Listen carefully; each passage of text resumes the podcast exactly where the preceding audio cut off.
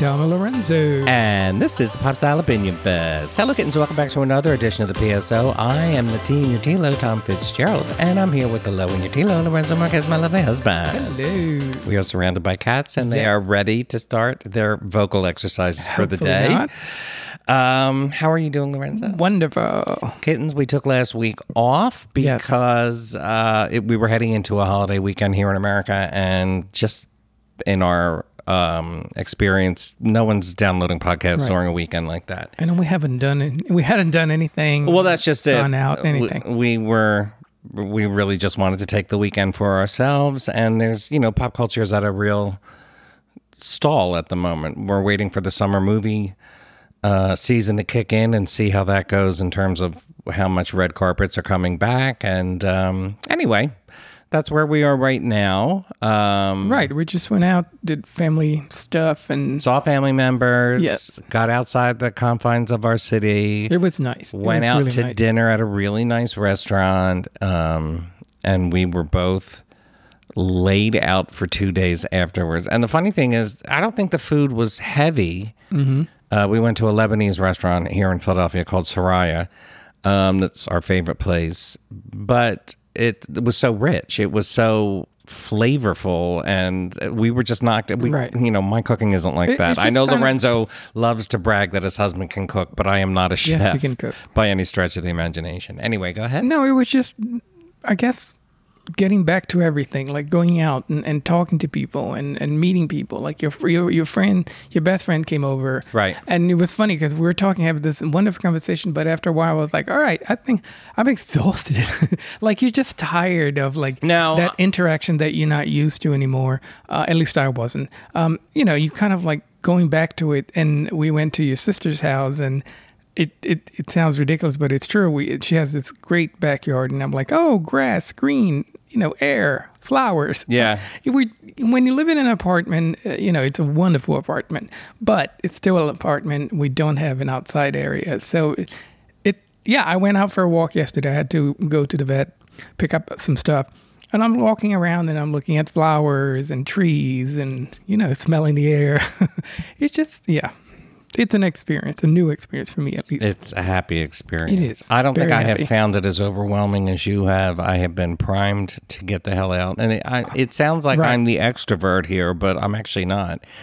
Um, but I haven't found any of it all that difficult. If anything, it's been notable how quickly everything just felt normal, um, Right. including being in a restaurant. Yeah, the thing with me is I can I can be very active, but I can be very lazy too. And if, and if the circumstance, you know, sort of like make me be lazy, then I'll be I'll be very very lazy, stay home, do nothing, you know, that Right. kind of thing.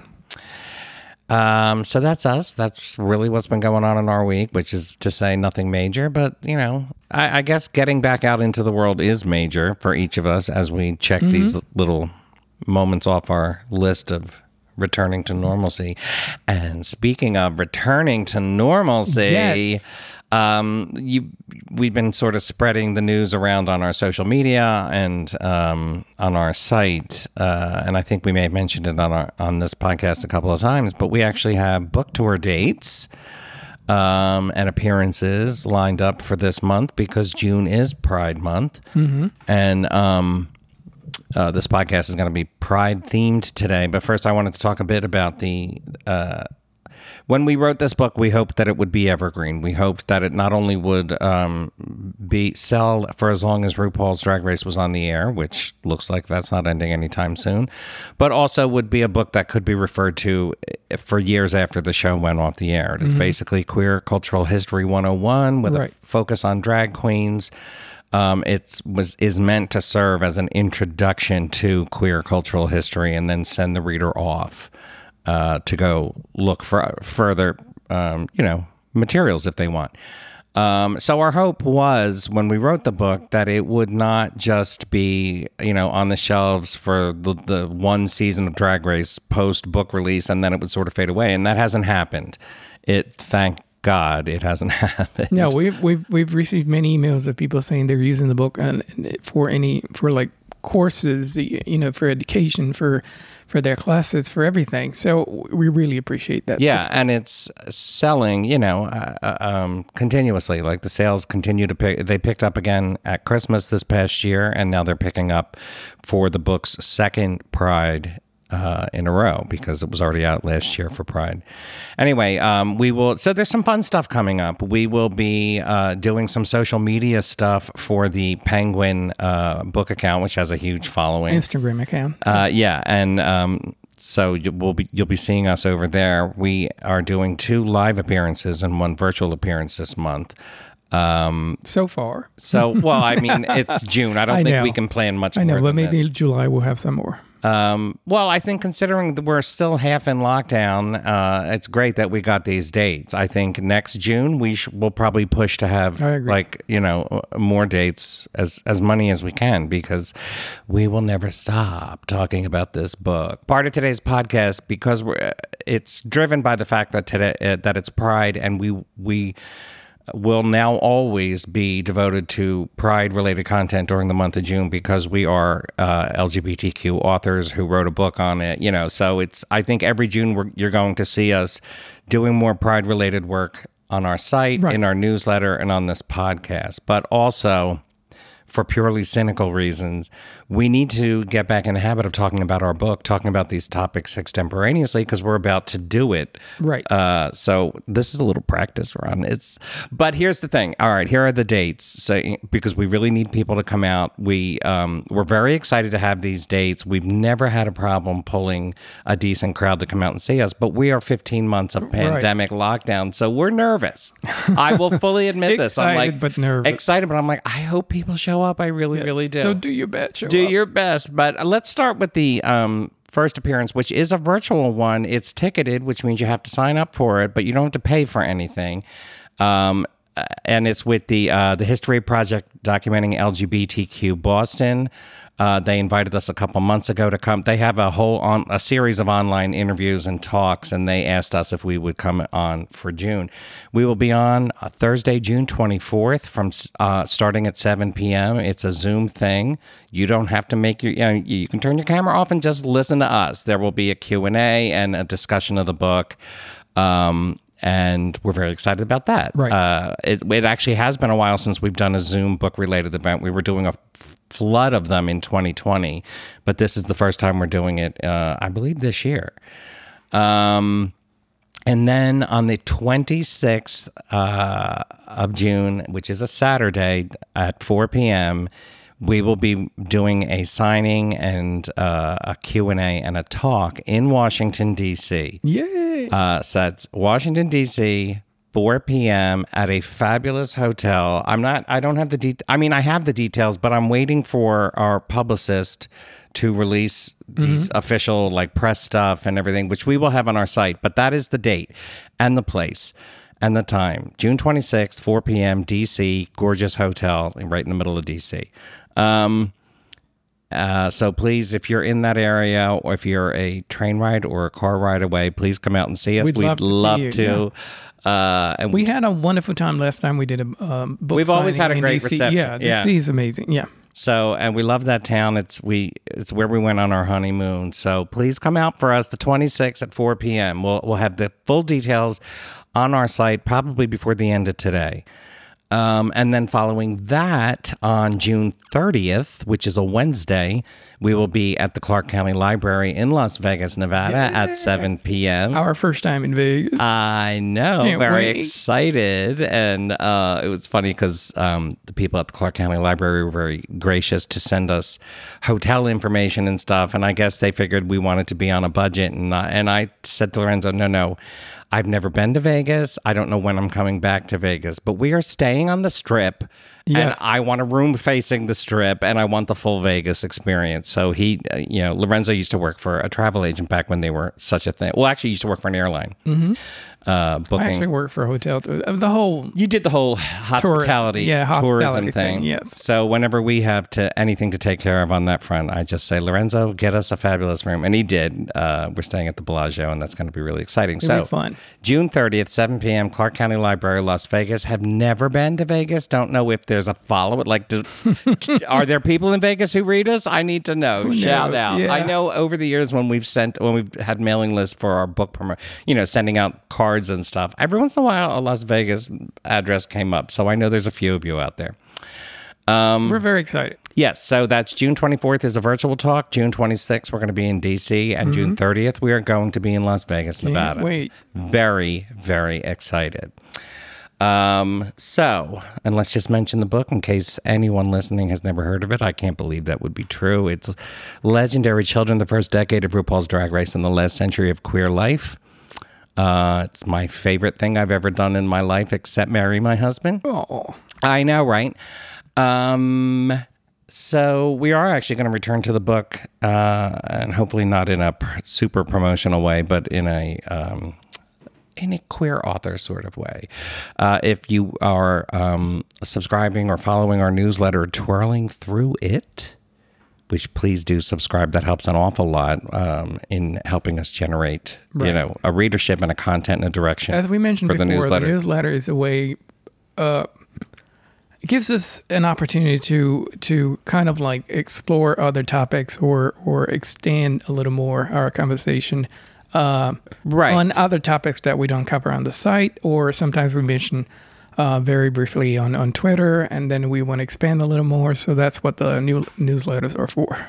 Um, it it actually works out really well for us. I was resistant to it for a long time, but I think it does work for us because it allows our site to be specifically one thing. Right. One. But it allows us as a as a brand, as writers, uh, as commenters, to have a broader platform. Right. Like I, I mean, we could write about social and cultural and LGBTQ stuff more in depth on our own site. But then you're sort of diluting the brand uh, of the site. It's best that Tom and Lorenzo be a place for pop Right, culture, right. for costume design, for fashion and red carpet I agree. um, and then our newsletter and sometimes this podcast is a place where we can go and discuss other topics in more depth and uh, you know just be the broad cultural commenters we've always sort of hoped we would be. So if you haven't, yes twirling through it it's on substack you can uh, Yeah, actually you go to it. tomandlorenzo.com and click on newsletter it'll take you straight to it subscribing is free you are not obligated No. to do anything it's it's an But- email in your in your mailbox. yeah, That's it. it's you're getting undiluted T-Lo in your inbox, and you can read us whenever. There's no ads involved. That's another big reason to, uh, you know, to get check it out is because it's an ad free experience. Um. Anyway, so this week's, pa- you know, the the newsletter for this past week uh, had to do with pride, had to do with um, and our own history with pride, and it was spurred on by a discussion that's going on right now in in the discourse, uh, largely fueled by online stuff. Um, as usual. as per the usual, all of the discourse starts online now. Um, having to do with the idea of kink at Pride and sexual display at Pride. And there are people who are both within and without the LGBTQIA community who are suggesting that um, Pride events, parades, and such should not have any sort of sexual display, should not be showing excessive amounts of skin, and certainly shouldn't be uh, displaying any um, fetish behavior, fetish based behavior. Um, uh, and you know, I, I guess when you put it a certain way, it sounds somewhat reasonable. Like, yes, you know, we shouldn't be having sex in the street and so on and so forth. Um, uh, two things about that. Number one, I've been I've been to twenty five different Pride events in my life at various cities in this country, uh, uh, and I have yet to see anybody actually having sex at Pride. Like, and I have yet to actually see like full nudity at Pride. Right. Um, you see people in leather gear and and guys in speedos, and you'll see uh, women with their tops off. But you know what? You see that at Carnival, and you see that at Mardi Gras. Um, uh, and while there is uh, a huge uh, fetish component that has always marched in the in most pride parades, every at least large urban ones, you'll have the leather community, both the lesbian and the uh, gay male leather communities marching. Um, and there are other forms of uh, fetish expression that you'll see at at um, various Pride events. But uh, I take issue with the idea that Pride is some sort of bacchanal of sex, some sort of public orgy of sex. There are events like the Folsom Street Fair in San Francisco, uh, which is not a Pride event, by the way. Um, but that is a, a place where there is open um, Activity. activities. It's also a roped off sort of thing. It's not like they're marching down the street, and it is not pride. Um, that is an event specifically for the leather community, the international leather community. They all go there. Right. And they act out their fantasies in the street because that's San Francisco. Uh, but Pride across the nation, and I've been to New York's Pride a, a dozen times in my life, and it's sexy as hell. But no one's having sex in the street in uh, Right. in during your average Pride events. You are seeing sexual display. You are seeing nudity and bodily displays, and expression of sexuality. Um, and we're going to talk about why we think that's a, a, a, Okay. a necessary component. But we're also going to talk. We're tying it into our book because we're slick that way. Uh, into some of the th- themes and, and people that we talked about in our book. Um, I think I've outlined why there is sex and sexual display at Pride with everything I just said. But when you look at the history of our people, the LGBTQ community, um, uh, there's that's the argument for why Pride should be a sexual event. And I don't mean a. That's not even putting it correctly. An event with sexual uh, uh, display.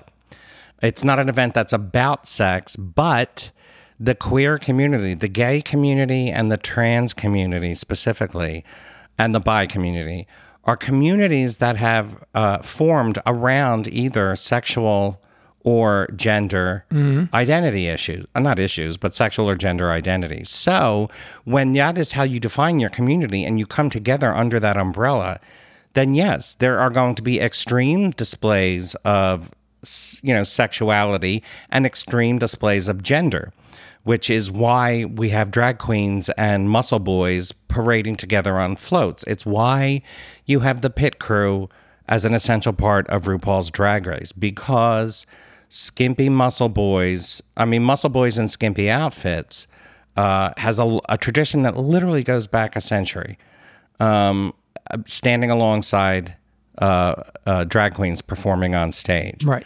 Um, part of that was sexual, part of that had to do with gender identity. And that's literally why. I mean, when you see some muscle Mary in a jockstrap dancing next to a drag queen on a pride float, you are seeing largely the entire history of uh, the LGBTQ community culturally playing out. You are seeing trans expression because uh, drag drag is not trans, but it is an art form that was created by trans women in order to be able to express themselves.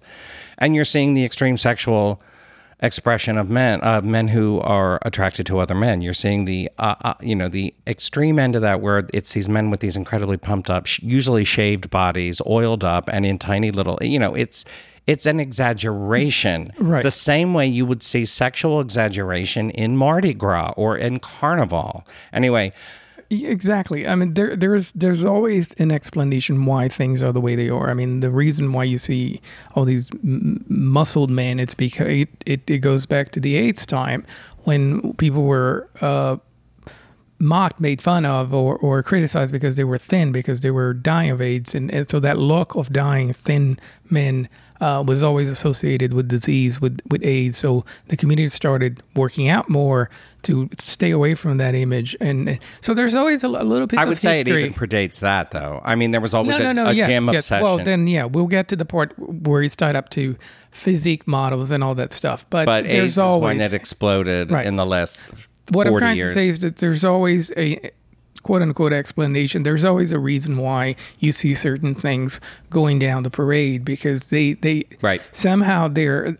they're they're telling a little bit of the story. They our, are. our story, our history. that's part of what that's a lot of what our book is based on is the idea is you can look at anything like you can look at anything on drag race you can look at anything in a pride parade and you can trace back the parts of our history that explain why mm-hmm. we do that sort of thing or why drag race has that sort of thing uh, you mentioned physique models i just want to get into the idea of sex uh, I really wanted this this topic because we are gay men, and this is uh, if there's one area of expertise in our life, it's it's being gay men. So we're we're focusing on the sexual aspect of pride. There is another aspect of pride that of you know of this discussion about propriety at Pride, which has to do with whether we should have drag queens or open, you know that, and that's a completely, you know, it's all under the same umbrella of um, people arguing for this sort of assimilationist stance instead of a liberation stance. And we've been having this fight.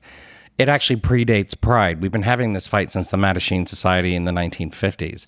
This idea that do we gain equality by being ourselves, or we do we gain equality by assimilating into quote unquote straight culture and try and there you know there's an argument that the reason why and actually we, we sort of alluded to this in the book the reason why the last 20 years of gay rights um, focus has been on very conservative uh, institutions like marriage and military service and the ability to raise and adopt children. Don't get me wrong; these were, and uh, we have benefited from these these fights and winning these fights, and they were necessary fights, but they were.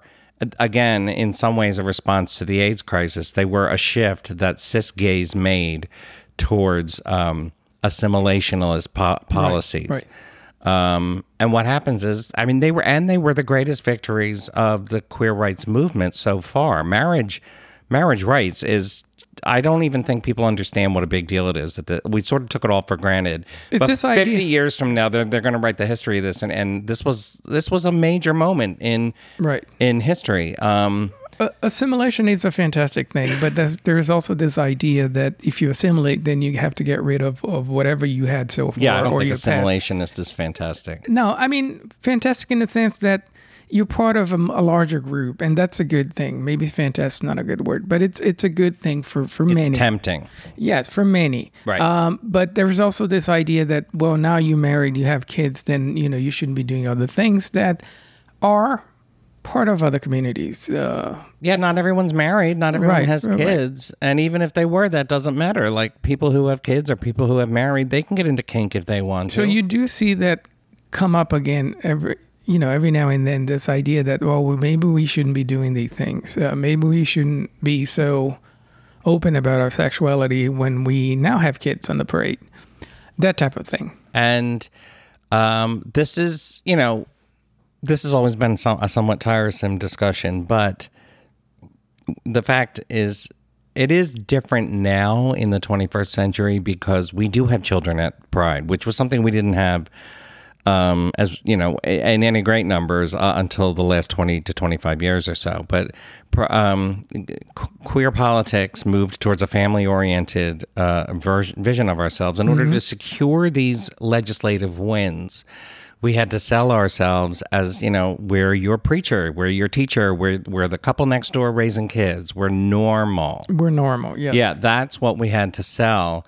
And um, like I said, the the rights that we've won in the last fifteen years are historic. They're and and shift society shifting, paradigm shifting. We haven't really gotten to the effects of what it will. You know, once we're several generations, let's say, into uh, same sex marriage, I think that's when you'll see how it has changed society.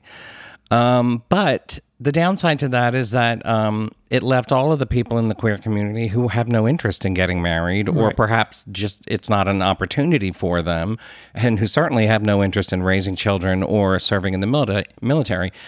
It left those people, and some of whom are virulently opposed to those things, like opposed to being in the military, opposed to us having children, opposed to us getting married.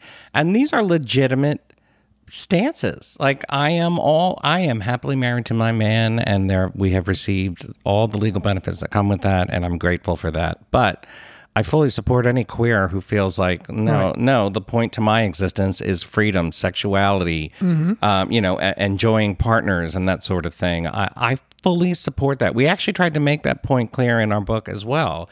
That even though we're coming from from that sort of I would never call myself an assimilationist assimilationalist in my political stance, but we have benefited from assimilationist Right. policies. Uh, even though that's true, I firmly believe in queer liberation in the idea that we need to be free to be queer in whatever way that is.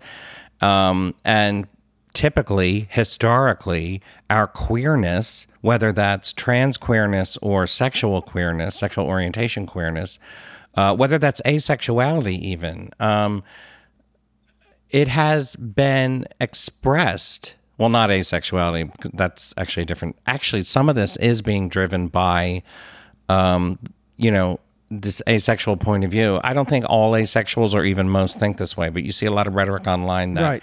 now that we have included, you know, intersex and asexual people in the queer umbrella, and I fully welcome them. Um, but some people are arguing, you know, that it's they have not given consent to see a boob or to see an ass crack, and that this is somehow so it's very fucking complicated. But we are our queerness, uh, uh, intersex and asexual, well, especially asexual people aside, uh, our queerness has been defined largely by our gender and sexual expression over the years, and our culture. This is what I wanted to get into: how we have. Uh, uh, queer, what we look at as queer culture, Drag Race being the first example with the pit crew, our our culture is full of these references.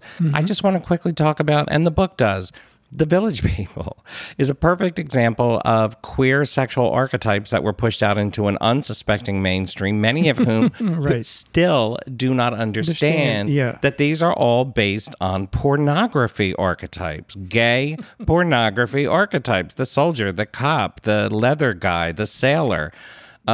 Native American, remember? Exactly, Native American. I mean, there are. Uh, this all arose out of not. You know, there wasn't much chance for photographic or filmed hardcore gay pornography. I mean, it existed. Don't get me wrong, in the underground, but it was there was no distribute. You know, legal distribution system for it. So a lot of early erotic uh, exposure to que- queer men had to you know. A, homoeroticism or ho- gay pornographic artwork was through artwork, was through painted or sketched artwork that was sent out uh, usually under the guise of physique magazines. And the, there's an artist we um, Right. profile in the book, George Quaintance, who had an obsession with Native Americans and Aztecs and Mexican Indi- you know, Mexican indigenous people. And he would paint these fantastical scenes of like at naked Aztec gods with bodybuilder body, you know, that sort of thing. and that became uh, a, a sexual archetype for mid-century gay men. I don't think I have to explain the construction worker or the leather guy or the cop. However, I will say those archetypes also arose out of the artwork of George Quaintance and then were heavily, heavily, heavily uh, codified in the artwork of the man we know as Tom, Tama Finland, who was also profiled in the book. Huge archetypal figure in how queer men how they see sex, how they see masculinity, how they see themselves. Uh, some the thing with T- the Tom of Finland archetype, which was um, he had less of an interest in cowboys because he was actually Finnish, although the uh, George Quaintance had a lot of cowboys in his artwork because he was American. But um, Tom of Finland had a huge fascination with military uniforms, and there is a certain sort of fascistic undertone to some of his work. Uh, and that spilled over into his uh, fascination with leather and fetish gear. He had a huge fascination with lumberjack types. And to this day, I mean, queer male socializing spaces change over time and shift over time, and things go in and out of style. But to this day, in your average queer male, socializing space, you will see some version of those same archetypes playing out in the clothes that the men are wearing. Right. It is tight tank tops. It is tight plaid shirts. It's tight jeans. It's black boots. It's black leather jackets. That look, no matter what, has never gone out of style in queer male, male socializing circles. Um, and that is um, all born out of this is a a fashion inspiration, a social inspiration, and a sexual inspiration, all arising out of that artwork. And this is what I mean. And you can go, not every gay male bar, but my God, um, f- for uh, at least 50 years, I would say 75% of the gay male bars in the world had Tom of Finland artwork, either in the bathroom or hanging on a wall somewhere. Somewhere, It's yeah. just, I can't, it is not like, even comparing him to someone like Norman Rockwell doesn't get across the the power of his work and how much it influenced gay social life and gay sex. Like it, it and that i'm trying to get the point across here that our culture our social life and our sexuality has always been intertwined in these ways in ways that you cannot separate uh, when you have a, a social movement a social um, event like pride Now, I want Lorenzo to talk for a little bit. I'm very excited about this because I want Lorenzo to talk about a man that we also profiled in the book, but we've never talked about in the promotion. We've done a lot of Right. When we when we do the book tours and book signing and so on, we tend to focus on just the just the people on the cover. I mean, but there are so many other people Right. we mentioned in the book that we didn't have space enough to expand, you know, a little more. this person is a perfect um, uh, exemplar, perfect uh, example of um, uh, a gay man whose sexuality drove his entire, whose sexual desires drove his entire life, but personally, professionally, and artistically. And in doing so, he created a cultural phenomenon that still exists today, which is the Physique magazine. Uh, Lorenzo, um, of everything that I, I've written about in the book and, and the years of uh, research I've done into queer history, this is one area where Lorenzo outstrips me completely because he is fascinated by the history of physique magazines. And I want you to talk about the father of physique magazines, Bob Mizer. Bob Mizer. Tell people about Bob. It is a topic that I love. First, because I, I love, uh, I don't know. I, I like weightlifting. I like working out. I like all that stuff, and I do like the history of of, of physique magazines and and physique models in general. Um, I mean, men have been photographed naked. You know, for for for as long as they've been cameras. yeah, exactly. So it's nothing new. That that part is not new. But the the idea that this man Bob Mizer had the idea of create a magazine, or or you can call it a catalog too, uh, with pretty much naked men, almost naked men. Okay, so what's the date we're talking about here? Um, well, here's the thing. He Bob Mizer was always interested in, in, in photography. So he started photographing people like early, uh, mid 40s, late 40s. He started photographing people just, you know, because he liked uh, to take pictures of, of men in general. And it's very interesting. The, the idea was um, he would walk around the city. I mean, he he's from um, Idaho, but he, his family moved to LA. Um, so he would walk around LA uh, and and then stop men, uh, soldiers or whoever was coming to town uh, because you know everyone wanted to be an actor. So all these young men, he would invite them to come back to his place uh, and photograph them. Now it was just basically to photograph them, and and then he developed this habit of photographing them, and and then then he had the the idea of selling these photographs. Um, Now, naked pictures of men were completely illegal at this time. Um, and he was trying to get around that with, you know, like draping things across them. There was most of these pictures were not full frontal because No. it was illegal. It would be illegal to mail them or sell them. Well, first he had the idea of taking these pictures so that he would sell them to agents, to artists, people who needed some sort of reference, uh, body reference to do some some sort of work. That's why they're called physique models, That's as if why they were. it was some artistic, and he's founded the AMG, which was the Artist Model Artistic Models Guild, Athletic model. uh, Athletic guild. Models Guild. So he created this company. So he photographed these men. But the thing is that these men wouldn't stay long in town. Uh, they didn't want to give their real name or real phone number. So he had no way of contacting them uh, to tell them that, hey, you know, I got some work for you. So he had all these pictures, and then he kept sending these pictures out, and people were more interested in the pictures than actually hiring the models. So you know, so-called models. Um, so one day he decided to, you know, put all these uh, pictures together and staple them together, and then the idea of, of creating a magazine. Um, he had the idea of creating a magazine or a catalog, and and pretty much send these in the mail. Uh, so people could pick the pictures because he realized that people were more interested in pictures. So uh, he started selling pictures, and that's how the whole company, the whole magazine started. Um, and the main thing about this is that What's the name? I mean, the magazine is called the magazine is called Physique Pictorial. Uh, the magazine that he created. Now he wasn't the only photographer at the time. Um, he was pretty much the one who had the idea of creating the magazine and, and selling these pictures and creating a business and creating a community a, a community and I'll talk about the community in a minute. But at the time other photographers were also taking pictures in different parts of the country. Like you have Bruce of Los Angeles, uh, but Bruce Bellas it's from um, where it's from. I forgot. Um, Idaho. And then you you had all the photographers. You had people in New York. You had Dave Martin. You had uh, Don Whitman uh, from Denver. you have all these photographers all over the country taking these pictures, kind of similar pictures, and selling them. And then what they would they would do is they would sell them sell them privately. They would go to a hotel room and and meet the the buyer and sell these these pictures one by one, like selling individual pictures. That's how it worked at the time. Because I mean, you couldn't sell them uh, publicly. Um, so Bob Mizer had had the idea of creating the magazine, and and then it took off. People started subscribing Which he to would this magazine. he would mail out. It was not sold Yes. on newsstands. No, it was a magazine that he would send to people who uh, subscribed to, you know, part of the list uh, of, of subscribers, and and this is very interesting because you have to understand that at the time, uh, the post office uh, would pretty much not allow anyone to send anything that they consider uh, obscene or, or inappropriate. Uh, they had some Comstock Act some law, federal law, that they pretty much used to go against anybody sending anything in the mail. And it was pretty serious. It, they would go after the photographers sending those magazines, like Bob Mizer, for example, but they would also go after the people subscribing to those lists. There are cases, there are interviews. I read a bunch of stuff.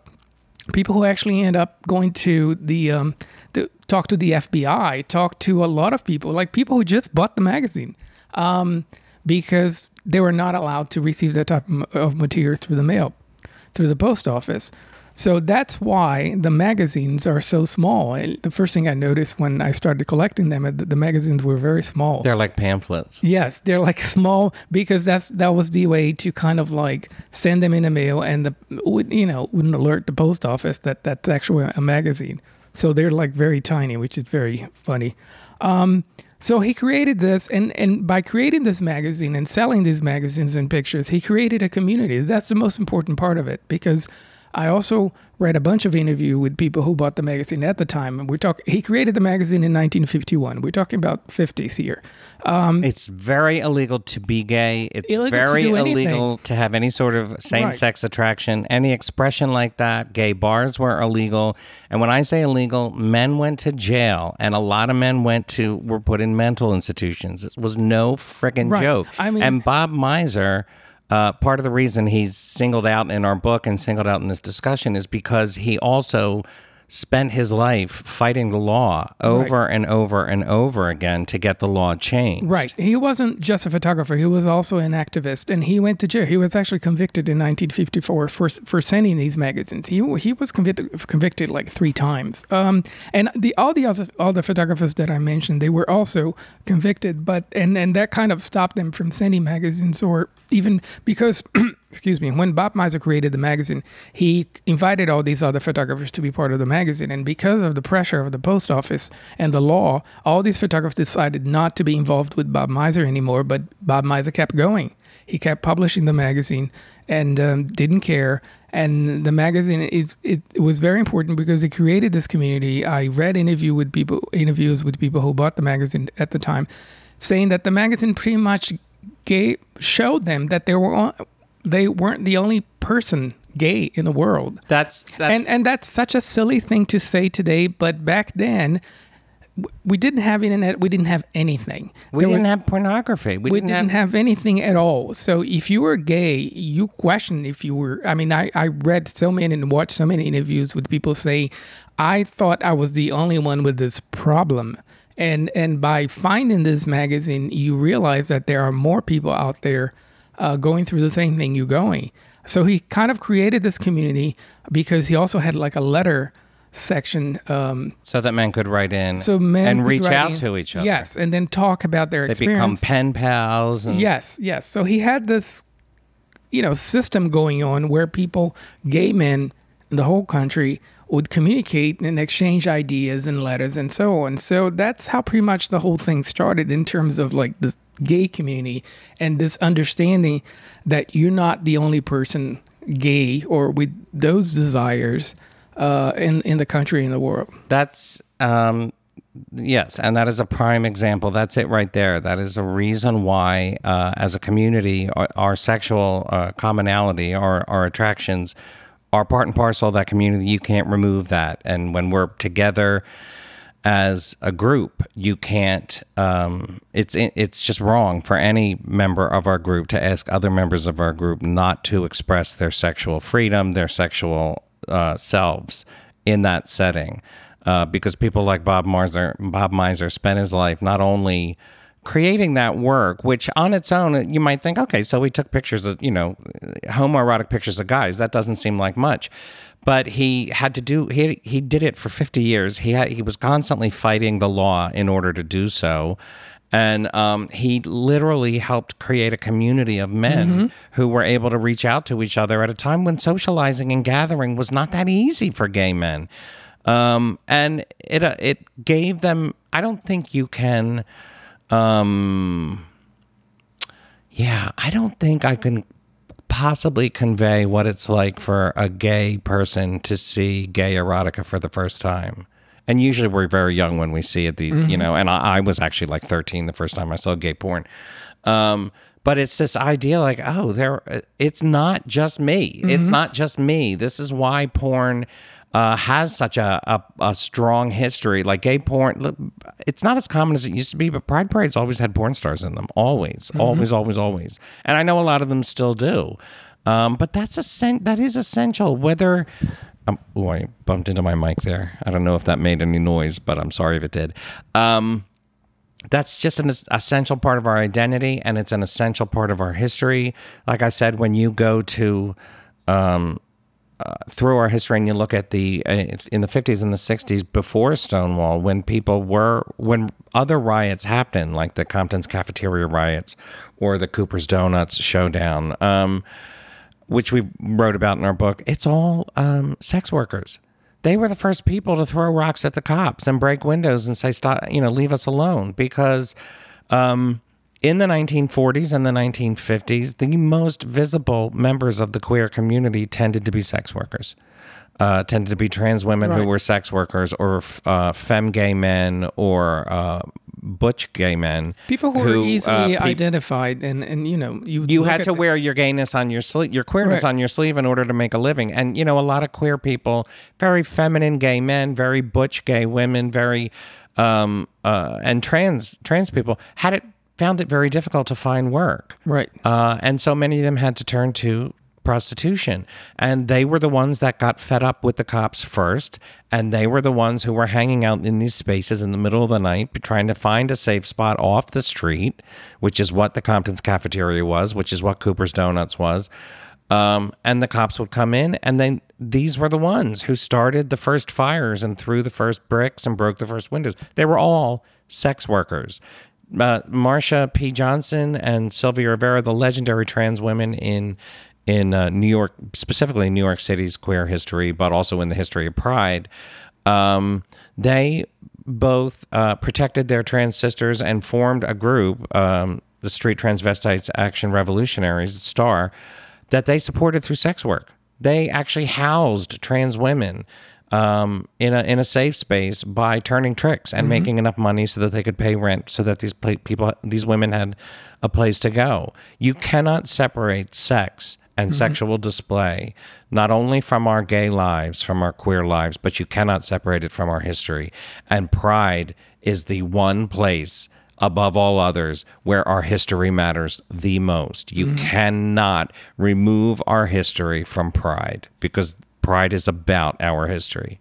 Yeah, I agree. I mean, going back to Bob Mizer and the magazine, this is what kind of united us the homoerotic uh, photos and magazines. That's what united us in a way. And um, that's how we sort of like found other people uh, like us and we created a community. Uh, you have to remember, I mean, it, it's very hard to see these things, but you have to remember at the time, the post office actually had a stamp. They would stamp every envelope, encouraging people to uh, report any mail that they thought was not appropriate. Anybody. Right. I mean, so all your neighbors could look at your mail and say, uh, I think that guy's receiving right. some physique model magazine right now. And they would go after the person, after the photographer, after the creator of the magazine. So Bob Mizer saw all that, but they, he still kept going and publishing the magazine and, you know, doing his best to keep the community going on. Uh, the Bob Mizer Foundation still exists. Well, the, Yes. his company still exists. Bob Mizer down, uh, died in like 1992, but um, the the Bob Mizer Foundation exists to this day, and it's not just um, you know uh, archiving and making available his work. I think he's he shot over a million pictures over his career He was of obsessed men. with taking He pictures, yeah. shot Arnold Schwarzenegger Yes, when he was a yes. Uh, but the Bob Mizer Foundation, you can still find it. They're out there. It's also an educational foundation that talks about uh, the history of physique culture. Oh, and that's the other thing. Um, not for nothing, but Bob Mizer's work, Physique Pictorial, and those magazines also created the, the bodybuilding industry as we know it today, because we wouldn't. Ha- they were the precursor to all those bodybuilding magazines now, including men uh, like Men's Fitness and those mainstream magazines. But um, uh, all of those, a lot of those models moved over into professional bodybuilding. A lot of his photographers moved over into shooting those things. And uh, there was a lot of overlap in the early years. There still is. There was a lot of overlap in the early years between, you know, gay male sexual fetishes and the bodybuilding community. Yes. so all of those Iron Man magazines and weightlifting Yes. magazines, all of that stuff is owes some debt to Bob Mizer and his queer sexual fantasies. Right now, m- bodybuilding magazines existed uh, way before Bob Mizer. In fact, Bob Mizer started selling his pictures to those magazines, like Mister America. You mentioned Ironman, uh, Your Physique. There's so many of them at the time. but the problem is, the thing is that they were very, very strict to uh, Greek poses. You know, they were they, they had this very basic idea of how to photograph the the bodybuilders. It was Bob Mizer who introduced the idea of taking pictures in a more casual way by the pole uh, make the models look at the camera the bodybuilders look at the camera and smile so that what changed the whole industry and why gay men who used to buy those bodybuilder, mag- bodybuilder magazines at the time uh, kind of like shifted to bob mizer type of magazine and then creating the community that we just talked about. So, a very influential figure, both in the queer community and in the mainstream community, which is, again, uh, one of the themes of our book, is to show how queer cultural history intersects with mainstream culture all the time and how the influence queer people have on mainstream culture. Bob Mizer is a prime example of that. Um, and also a prime example of why why pride has to remain sexy. Uh, and even a little kinky because uh, That's our history. It's our history. Uh, uh, even if that's not who you are as a queer person, um, that is part a huge part of queer cultural and social history, and it should never not be acknowledged during Pride. I So I think that is it for today. Our little visit back to our book and to uh, the, one of my favorite topics to talk about, which is queer history. So. Uh, let us know what you think. We're going to include. I think you should take some pictures of your uh, collection of physique books. No. Oh, why not? maybe and include them in the post today on our site for this. And uh, like I said, please subscribe to well, subscribe to this podcast, but Yes. also subscribe to our newsletter, twirling through it. Uh, let us know what you think of everything we talked about today. We will be back next week with whatever passes our eyes or desks. So until then, take care of yourselves. Love you. Mean it. Bye-bye. Bye.